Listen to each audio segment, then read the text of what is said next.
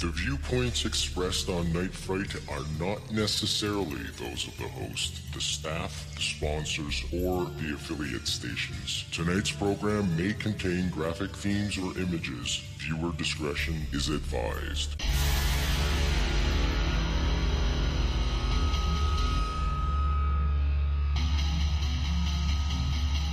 There is a time for question.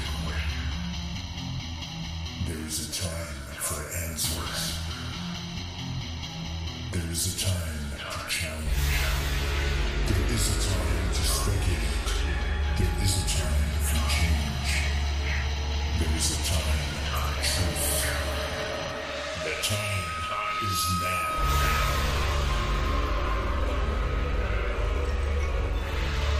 Welcome to Night Fright, your voice in the dark for harmony.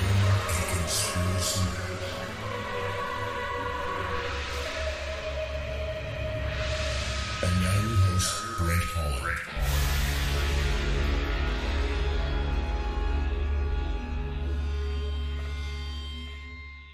Showtime! Welcome to the show. I'm Brent Holland. Welcome, one and all, to Night Fright. Get the coffee going, get the tea going, get a beverage of your choice going, and we're having a great show tonight. You know, there's a storm coming in. It looks like we're going to get some rain. And it's a good night to settle in, kick back in your most comfy chair. We're going to be looking at a new book called Never Argue with a Dead Person. And it's true and unbelievable stories from the other side. Our guest tonight is Thomas John. He's a Manhattan medium. Thomas, welcome to the show. Thanks for joining us. Hi, thank you for having me. Let's jump in right away, shall we? Now, what inspired you to write a book that Never Argue with a Dead Person? Sounds like an odd little title for a book. I'm trying to think what a dead person on the other side and me on this side could have something to argue over. Well, I wrote the story. I mean, I wrote the book. It's a collection of stories from my work as a psychic medium. And so I put together stories that I thought were fascinating, interesting, have universal messages from people on the other side. And the meaning of the title really is that a lot of people, when they hear about people who have passed away coming through, you know, they might be fearful, or they may question that, or they may not believe in it. And so the premise of it was to, you know, don't argue with it, don't fight it, don't, you know, just kind of embrace it for what it is. And that's kind of where the title comes from. What kind of things come in, and how can you recognize them? When you mean when I'm connecting with people that have passed over, like what types of stuff comes up? Right. Well, all sorts of things. You know, sometimes the messages are about validation, appreciation. It might be the person on the other side wanting to share something that they didn't get to say before they passed. It may be something about, you know, something that they're learning on the other side, or something that they've gained some knowledge in on the other side that they didn't know about when they were in the physical. So the messages really vary from, you know, they vary from person to person. It depends on, you know, what is being asked and what the connection is like for each person. Can you give us some examples? Well, for example, in the book, you know, there's a story about a man, for example, who comes to talk about his mother, and she died under unusual circumstances. She was actually living with his sister, and the sister was kind of, you know, bipolar and a little bit crazy, and she ended up unintentionally killing the mother. I mean, she pushed the mother in a fit of rage, and the mother was elderly, and she ended up crossing over. And so the brother was left and had a lot of guilt here. So, you know, that would be one example. There's also a story in there about a little boy who connects with his mother. He had passed away under some unusual circumstances, and she had some questions about that. And so he made a connection with her. And there's a lot of stories, too, that also, some of which haven't in the book. I've had celebrities come from the other side and reach out to their loved ones, and so there's a lot of different ways they communicate, and a lot of the messages can be, you know, very different from time to time. Thomas, when you say that celebrities come to you, do you reach out to them and say, like, do you have to be in a certain frame of mind to clear your mind to allow them to come through to you? How does that process work for you?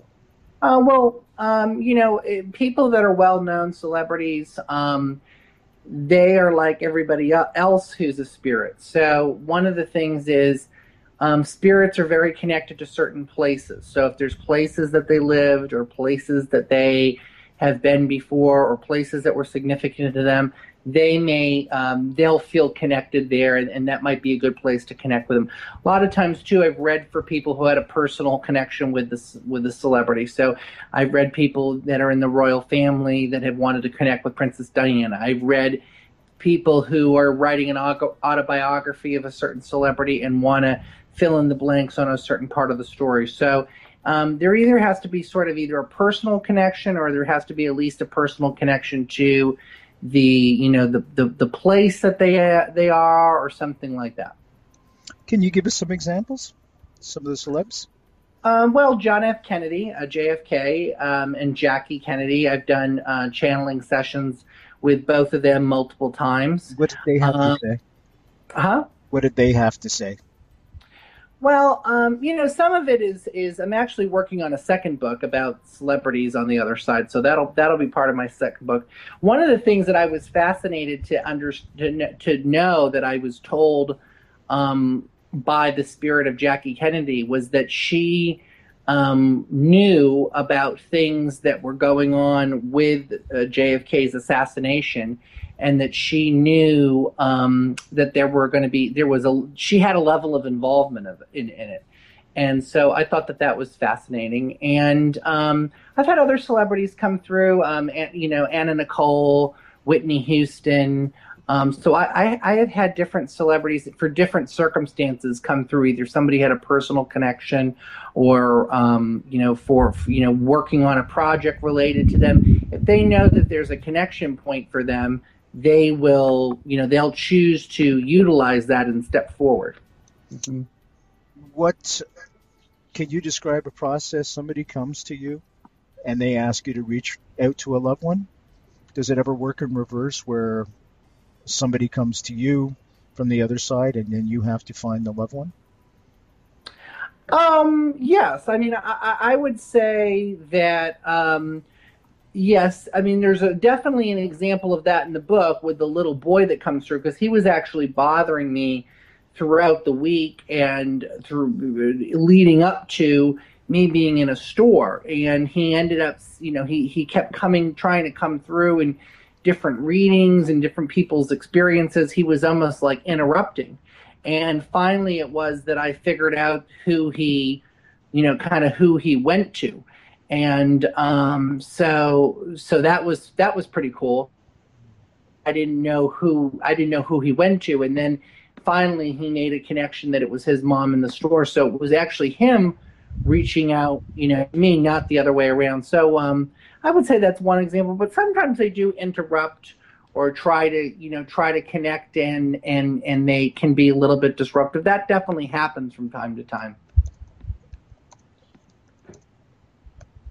Can you give us a little bit of an example of the what the child said to you? Well, in that story, the mother was going through a lot of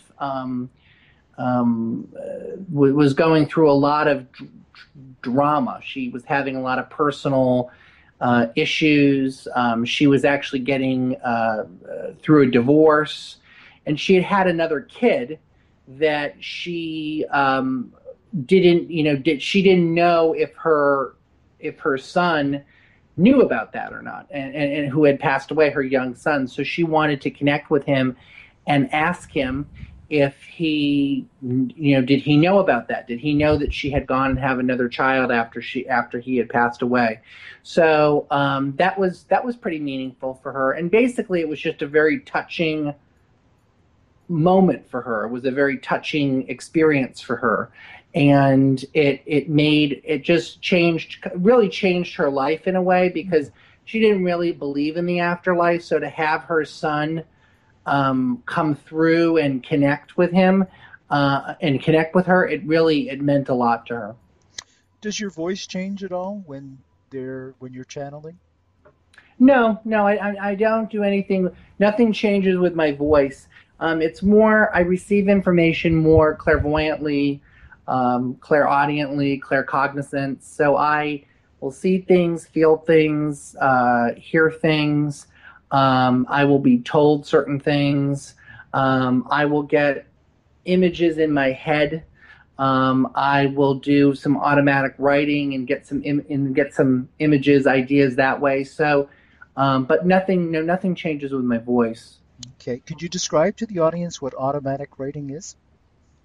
So automatic writing is a process where I take just a notebook or a piece of paper, and I meditate for a while, and when I feel like I'm in a certain calm vibrational state, I will start to write things, and usually it's in a place where it's not really conscious to me, so it's not like I'm journaling, because I don't really pay attention to what I'm actually writing. It just kind of is spontaneously coming to me, and as I'm writing stuff, I could write 2 or 3 or 4 pages and several pages.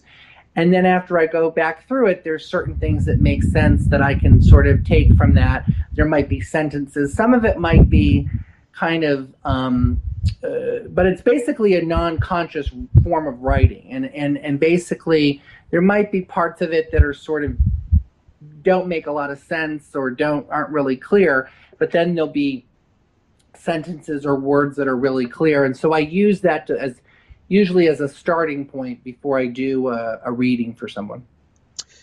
Do you ever use your opposite hand, your non-dominant hand, for when you're writing like that? I have done that before. I have done that before, just because I do think it takes me a little bit out of the experience a little bit more. I have done that, and I would say normally. Normally, as of late, I don't do that because I've gotten better about not controlling the information, but when I was first starting, I would do that a lot. Okay. And you write that in one particular haunting story, with the help of a murder victim, you solved a case that had baffled the police. Can you tell us about that? Well, that was a man. I normally don't do police work or murder cases or missing persons cases. I have done some.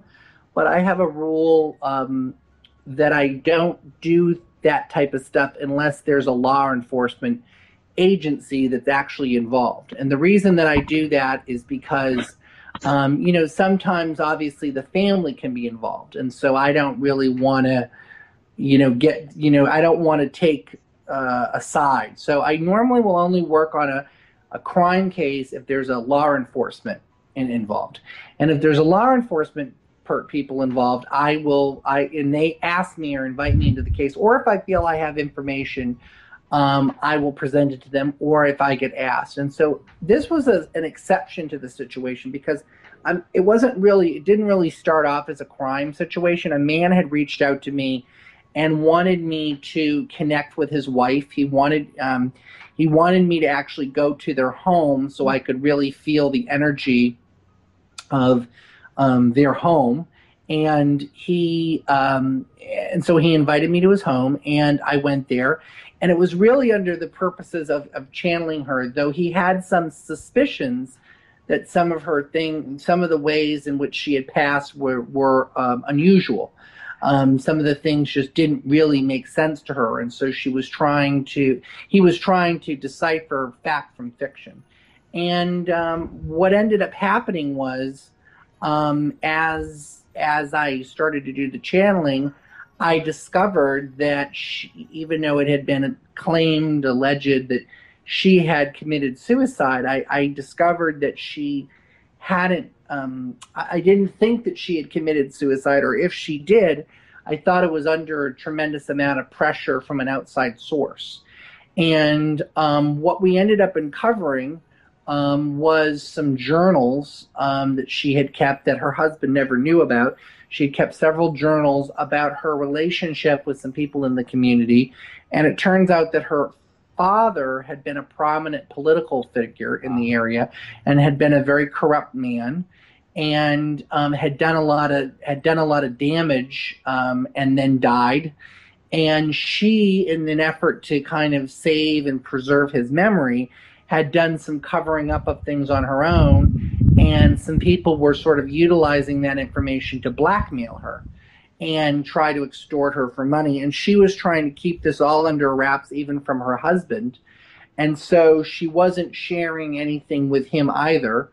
And, you know, and it ended up that we had enough of bizarre evidence of something going on that we were able to actually go to the district attorney and the police office, the police station, and the police station, who then went to the district attorney to present that there had maybe been some people who should have some charges put against them for different extortion and conspiracy and stuff. So it was pretty fascinating.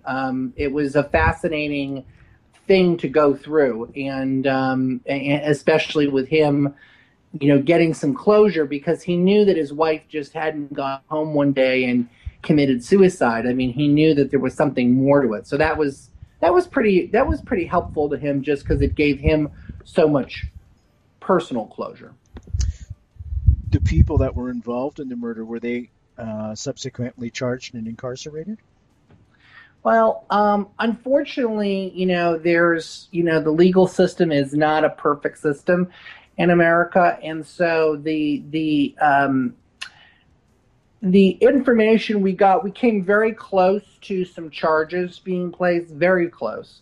But nothing was ever fully prosecuted. And actually, two of the people involved ended up passing away before anything could really be put against them. They had ended up dying of some natural cause or something. So no, but it gave him enough closure to move on with his life, to know the true answer. And it also it helped the law enforcement agency a lot too, because they were able to look into other things that these people might have done, and also to look into some of their ways of evaluating an event like this, because they sort of missed a couple of key things. Okay. So you must have felt pretty good about that, being able to help out in that sense. Well, I think that when any time that there can be closure for someone, it's a nice feeling to be a part of that, yeah. Okay. Has there ever been anything that's come through that hasn't been so pleasant? You know, you say never argue with a dead person. Has there been some grumpy spirits that have come through that are just looking for an argument? You know, I think on the other side, everybody has a different developmental stage over there. So everybody is a little bit different. Everybody, all the spirits are different personality-wise. And,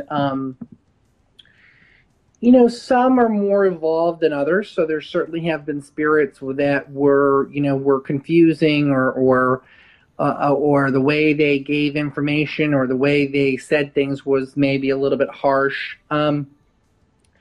I don't really work with like negative spirits, so I've never had anything like that, luckily enough. But yeah, I mean, every spirit is different because every relationship is different. So it's always different the way the information comes through, how they want to word it, et cetera, et cetera. Have you ever put off telling people information?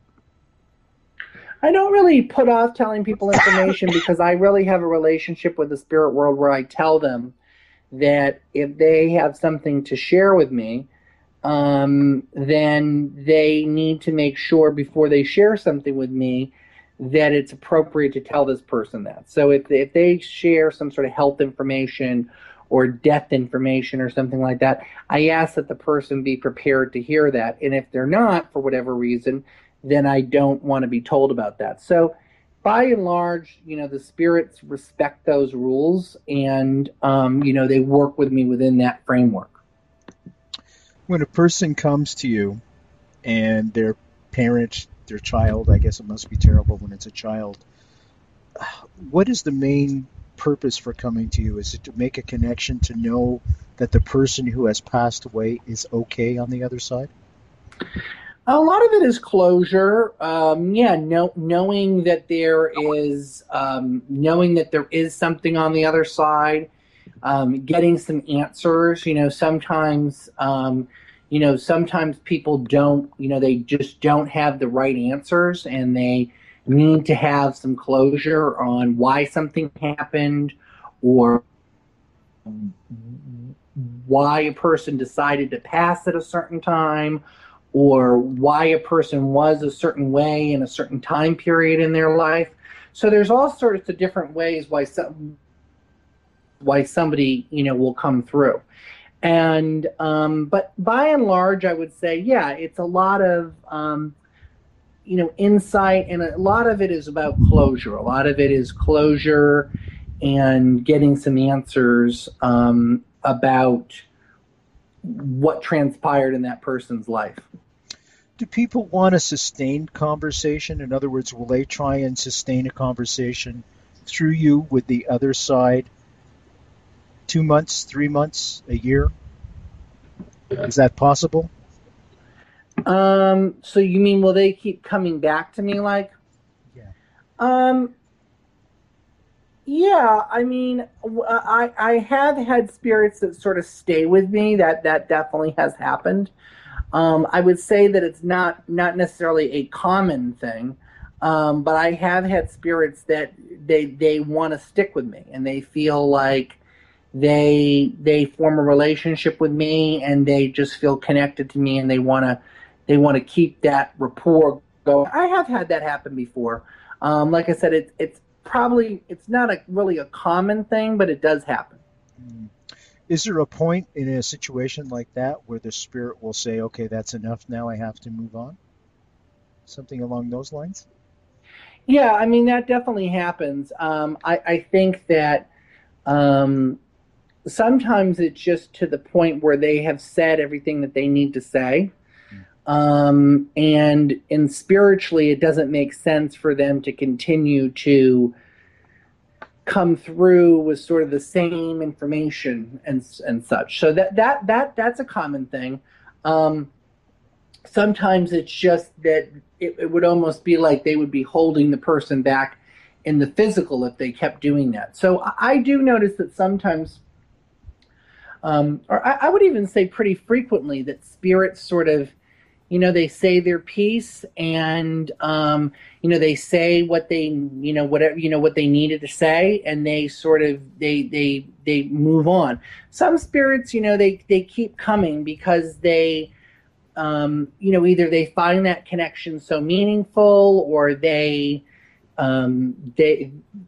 helping their soul still. Every time they connect, it helps their soul and helps the other person. It helps the living person's soul, and helps the person who's crossed over on the other side, soul evolution as well, too. So it's usually a positive thing, but anytime it gets to be almost like a codependent thing, they will sort of pull back on it. Mm-hmm. Okay, that makes perfect sense. Has this been a curse for you or a blessing? I would say both. I wouldn't maybe say the word curse, but I know where you're going with that. I mean, sometimes it is challenging. I think that the big thing is, there can be, there's so much grief that comes with it. And so sometimes it's hard to be around all that. And also sometimes it definitely can be a little bit disruptive to my life as well. And so sometimes it can be draining. Energetically, it can be very draining. But I would say by and large, since it helps so many people, I find it to be a blessing. And I find that people can really be helped by it. Sometimes I think it really puts people on a certain path, and it really awakens them. And so in that way, it certainly has been a blessing. And I'm able to give insight, either into my own life or to other people's lives, or, people who matter to me. So all that is a positive, I think. Have you been ostracized or cursed at by religious fanatics for your abilities? Yeah, I mean, that happens quite frequently, and my answer to that is sort of twofold, which is, one is, I don't try to not like someone who tries to force skeptics to believe it, or people. I feel that it's one of those things that people come to the work when they are ready for it, and people come to the work when they feel ready for it, and when they're able to, you know, when they're able to open their hearts to it. And that it's not for everybody. Maybe some people, you know, some people just maybe don't understand it, or some people just don't feel connected to it. And that's okay. There's certain things and causes and things in the world that I may not feel connected to. So I do respect that. You know, and occasionally people reach out with their opinions and stuff like that. Again, I don't think I'm not here to ever convince anyone. I just sort of do what I do, and I don't really think much more of it. You know, there's probably a lot of young kids listening right now. Two questions. When did you become aware of your gift? And how would you coach younger people? Because I'm sure there was a lot of self-doubt perhaps for you in the beginning when you became aware of this and questioning that I'm different. Well, how would you coach the younger folks that are becoming aware of their abilities right now? And when did you become aware? Well, I became aware of them when I was about 4 years old. I talk about it in the book that I actually started to see my grandfather, who had passed, and he started to visit me and started to give me messages, and this was my father's father, and he started to tell me things to then go tell my father, who was at first scared by it and then comforted by it. But that was something that was very real that happened to me. And one thing I would say is I do feel that it's getting better. I do feel that people are getting more receptive of it. I do think that people are getting more open towards it. I do think people are getting more, feeling more connected to it. I do think that people are being less, are less judged for it. So all that is certainly a positive. I think that that's all a positive. One thing I would say is to surround yourself with like-minded people, surround yourself with people who believe in this type of thing, who will support you, who are not there to judge you. And if you can do that, then, you know, you should be able to move forward in this quite a way. Find a mentor. And I also tell people, anybody who wants to develop their intuition or their gift, that you need to learn to meditate and you need to learn to pray, and those are very important parts of that. So yeah, I mean, I think that, you know, and people can come into this gift at any age. It's one of those things that, you know, some people come into it later in life. Some people come to it very early in life. Some people are born with it. Sometimes it happens because of a traumatic experience. There's all certain different ways that people step into this work. Has there ever been any spirits that you certainly didn't want anything to do with? As an extension of that, are there demons out there that you should be cognizant of? You know, I personally don't do any work with demons, and I personally, when people say demons, maybe I'm just uneducated, but I don't really know what people mean by that. To me, I don't know what a demon is. I know people use that word. I know that it has certain connotations. I personally don't believe in demons because I don't understand how they function and what they consist of. I do believe that there are spirits that, for whatever reason, can sometimes wreak some havoc into our lives. I think there are spirits that get trapped on the earth and get confused and then can cause chaos. I certainly believe that. I think that's very true. I also think that stuff is more unlikely. It's not as likely as people think. A lot of people like to attribute a lot of meaning to that. And I don't necessarily believe that it's as frequent as people think. But I do think there are lower vibration, you know, spirits that are out there, sure. Have you ever walked into a place and just felt, because this has happened to me, and I'm sure it's quite common for most people, you just get a bad vibe. There's a 60s term. You just get a bad vibe from a place. Right. As I said, I'm clear feeling and clairsentient. So a lot of times I will feel energy from people, places, or things. I will feel, I will feel the past of a place. I will feel the present of a place. I will feel if something's energetically, you know, if something's kind of out of order. I can feel all that. So that's definitely happened to me that's happened to me many times. Have any of the spirits that have been in contact with you ever mentioned a godlike figure perhaps a Jesus or perhaps a Buddha even, or something along that?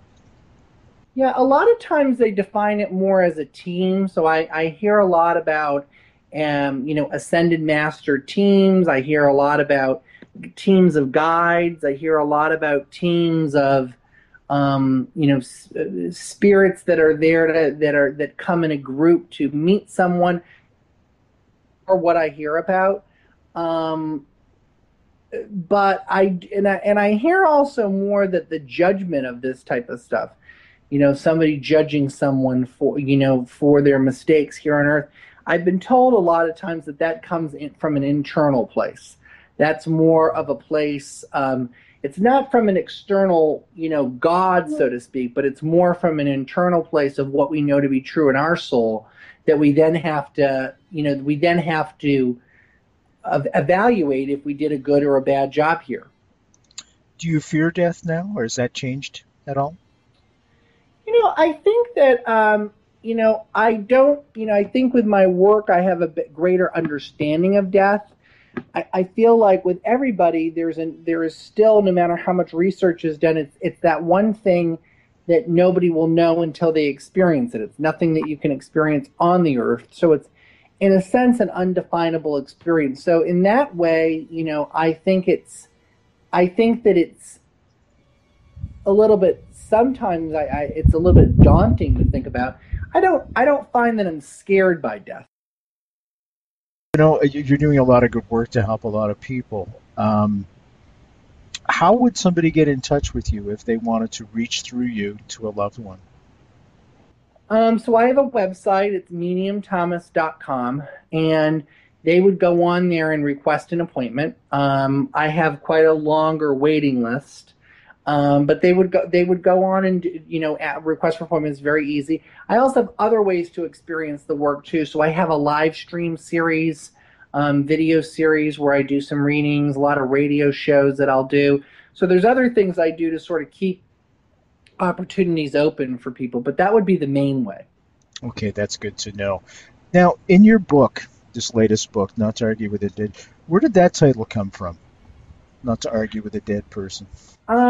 It came from one of the stories, because it was a story where someone was trying to prove the dead person wrong, and the dead person turned to be right. And so somebody in the story said, never, I guess you should never argue with a dead person. And it sort of evolved from there. And then I just kind of made it as a thematic part of the time. I just kind of thought it was thematic of all the stories, because in a lot of stories, it's the dead people kind of coming in, sort of surprising the person, but being accurate and right and helpful in their message.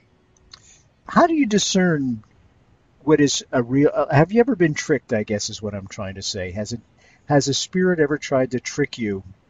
And if so, how do you discern now what's real and what's not real in terms of a message? I don't think a spirit has ever really tried to trick me. I think more what happens is, when I was first doing this work, I would get very overwhelmed by it, and I would sometimes maybe let that anxiety get the better part of me, and it would sort of cloud the reading. But I've never really been. I don't think I've ever been tricked by a spirit. I also work with my own spirit guides to sort of help me make a bridge to bridge the connection. And by doing that, I really am able to, use a language and use guides and use spirit guides that are very familiar to me. So I sort of know their language and their system for, interacting. Okay. The spirit guides, are they passed on loved ones for you, or are they their own entities? It's a combination of both. I have worked with my grandmother, who passed away, my mother's mother. She's worked with me many times. By and large, though, my spirit guides are not people that I knew in the physical. There are more people that help me from the other side that have sort of been assigned to me. But I have had, and then, sometimes I'll have for a while, and then we'll kind of leave. I've had a relative that has died that has, I wasn't even that close to, but they'll come for a while, stay with me, do some guide work with me, and then leave. So the sort of the team is always a little bit evolving. Okay. Now, you'd mentioned your grandmother. Did you have a strong relationship with her when she was alive? We were very close. Yeah, we were very close. Spent a lot of time together, and she and I were very connected. And she was probably one of the first people that really recognized that I had a gift and recognized that I had some sort of ability or some sort of way of communicating, or some sort of way of tapping into this other side. So she was probably the first person that indirectly kind of recognized that. I mean, she didn't really use those types of jargon terms, but she definitely, she knew that I had a special, a gift and a way to connect to the other side. I'd like to return to the Jackie Kennedy thing, if you don't mind, and JFK, because I've written a book on the Kennedy assassination, and Ted Sorensen, who was JFK's speechwriter, was a friend of mine. Mm-hmm. And I was just wondering if, in your speaking with Jackie Kennedy, what that entailed and what she told you. Yeah, I did several channeling sessions with her, and I did them using automatic writing, and I used several of her objects. I used objects of hers that belonged to her that I was able to access, and I also went to places that were significant to her. And I think I made a good connection several times. One thing that I was noticed about her that I found to be interesting, I'd have to really go through my notes because it's been a little bit since I did the channeling session, but I remember that she was very talkative about how she did not always think that she was a good person here, that she thought that she was kind of put in this certain light of being a person of Camelot and this sort of, royalty almost, and that she felt that she had a lot of flaws. I remember her also talking about things with her husband and saying that there were, she made it seem like there were several people involved, that it was sort of a coordinated effort.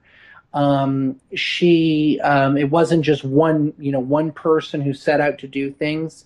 I remember her specifically bringing up a strong connection with the CIA, and I remember her talking about that, and I remember her saying that was a level of a level of involvement. And I also remember that they were involved in some way. And I also remember her talking a lot about her personal relationship with JFK, and saying that with a lot of the infidelity stuff that's been written about, that she did know a lot about that, and that she had a personal infidelity as well. But I thought that was the most striking thing, is that she was almost, I felt her spirit was almost resistant to this sort of image that was portrayed of her, and she was sort of there to tell me, look, I had some problems too. I wasn't a great person. I wasn't easy to get along with. And she talked a lot about kind of like her choice in men and some of her decisions to be in different relationships, and, how she had the spirit, both physical and non, when he crossed over to JFK, but that they were never really in love, that they were more almost like friends, but it was a powerful dynamic. But yeah, it was a pretty fast. I also remember too, when I did a channeling with someone who actually was very close to a close male friend of John F. Kennedy Jr., and he came through with information that he had basically told me that he had accessed on the other side, and basically said that he still felt that his death, his plane crash, was a conspiracy, and that he was targeted to cross, you know, to be killed. So I thought that both of those things were very fascinating. Wow, you may be onto something there. There's a lot of talking. You must take a personal interest in JFK if your friend and stuff. Absolutely. Yeah.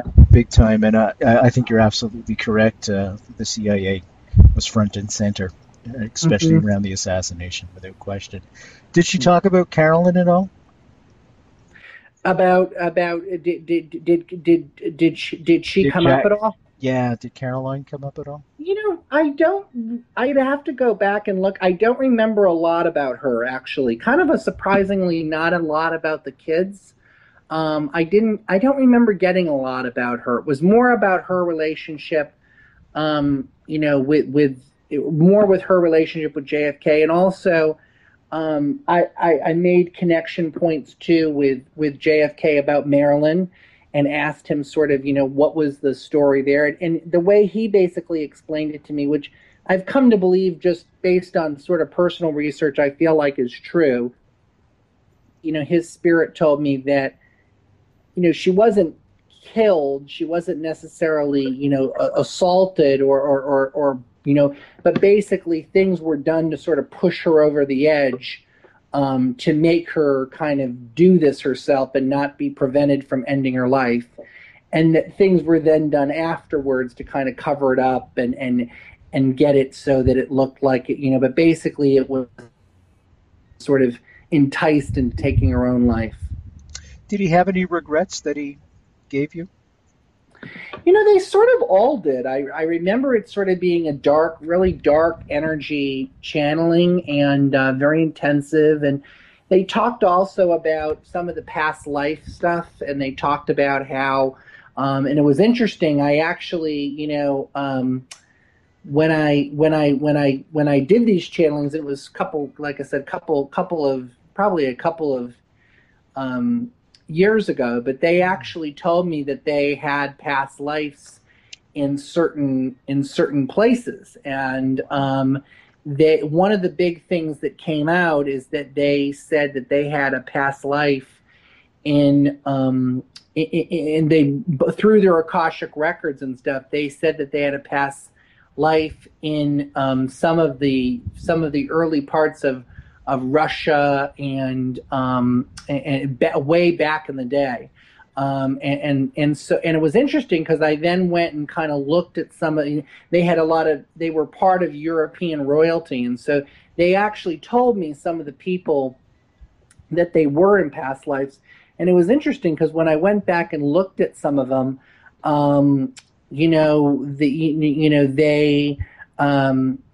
they looked actually like some of those people. Huh. So it was that, I thought that was actually kind of fascinating as well. Have you ever done that for yourself? Trying to figure out who you were in a previous life? You know, it's not really a focus of mine, but I have done it sometimes. Uh-huh. I have done it.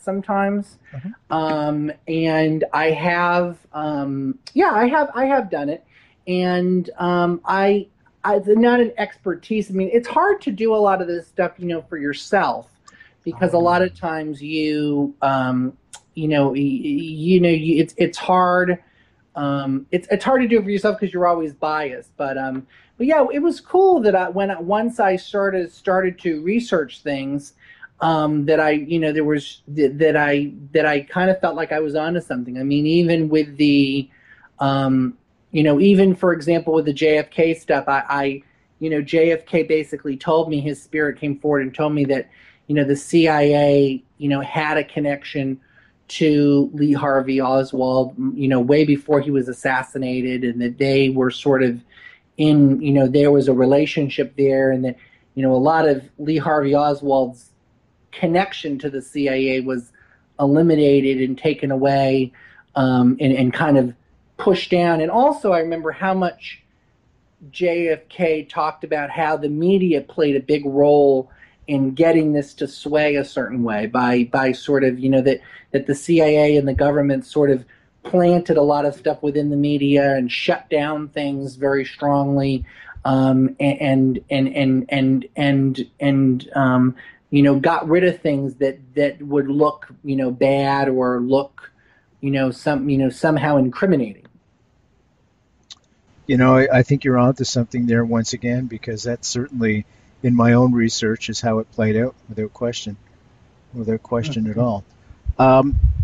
Now, when you're dealing with spirit, is there an honesty or a love that comes through? Is it more of a feeling sometimes that comes through you for the person that on this side that they're trying to give a message to?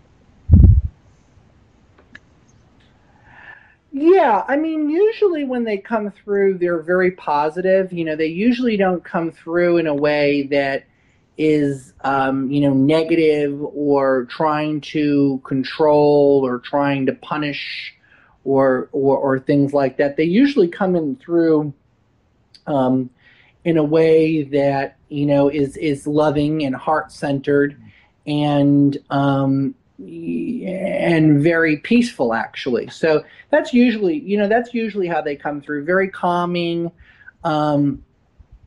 Sometimes, like I said, if they're not evolved in a certain way, it might be hard for them to get there, you know. So it might take them a little bit before they can really be in that loving light place. But usually, and you know, unless they lived really, really horrible lives where they were, you know, murderers or something like that, they're usually able to, you know, get where they need to be and get into a peaceful place where they can then communicate in the way that's not based in anger or rage, but is really based in you know, love and light. In your book, Never Argue with a Dead Person, by the way, folks, you can get it at www.nightfrightshow.com. Just click on tonight's guest book covers. There'll be several of them there, and that'll take you right to a spot where you can order them from the comfort of your own home. In the book, Never Argue with a Dead Person, was there one story that stood out from the rest?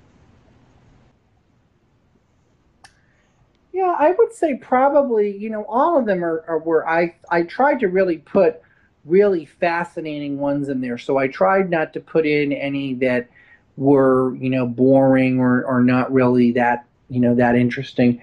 One that I had in there that was I thought was particularly compelling was actually one where I was at a cocktail party, not planning on doing any readings, just kind of visiting with friends, and I made a friend there, a woman and her husband, and we sort of started talking about what we did.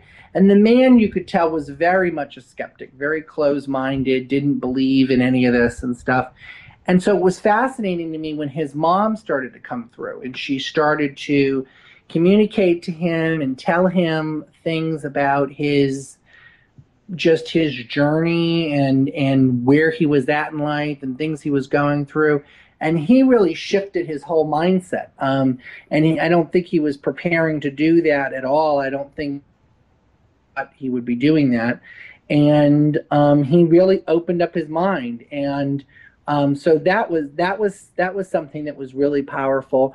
So I would say that's probably my favorite, just because it shows that, you know, as I said before, you know, every work in different ways, and everybody can come to this work sort of, you know, when they're ready to. Mm-hmm. What is the main goal you feel that the spirits, you know, when they contact you? I can understand when somebody loses a loved one on this side and they come to you. But when a spirit contacts you, it seems, I don't know, a kind of a juxtaposition, like it shouldn't really happen. Are there regrets that spirits have that they want to perhaps tell somebody on this side? Oh, yeah. I mean, that happens all the time because, you know, again, it's a two-way communication. Okay. And really on the other side, they, you know, they have to do some work too. It's like, not like every version that I understand is, you know, people just don't go to the other side and just, you know, sit in lawn chairs and have, you know, drinks with umbrellas. I mean, they they're really, they have to work on themselves, and they have to really evolve and make some decisions karmically about mistakes they made. Because when we come here, we have a map, we have our main hit points, okay, we're, you know, main things. But then there's other things that we have free will that then kind of alter our path.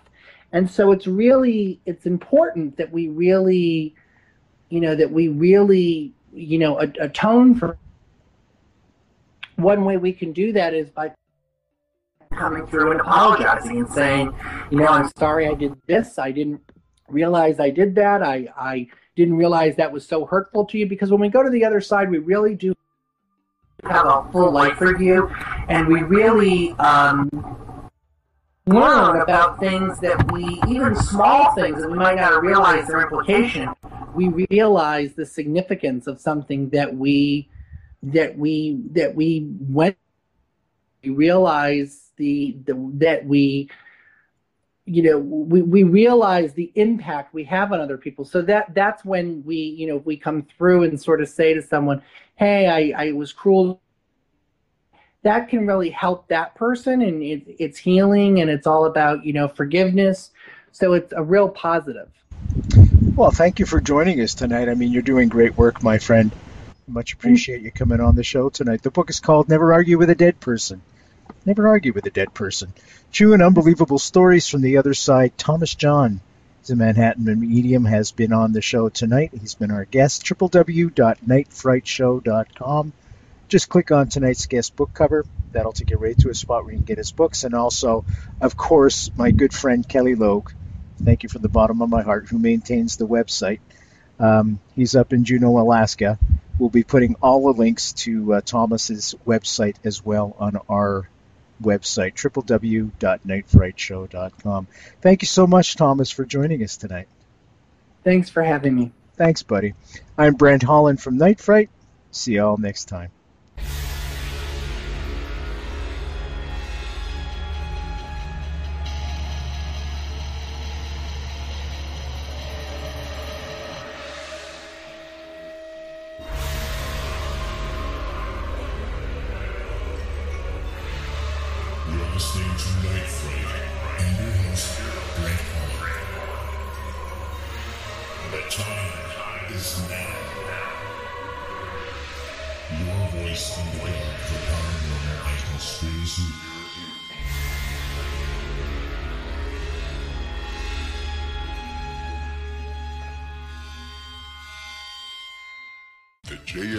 Assassination, the definitive book by Brent Holland. From inside the Oval Office to Davy Plaza, first-person witness accounts. Order yours right now. NightFrightShow.com.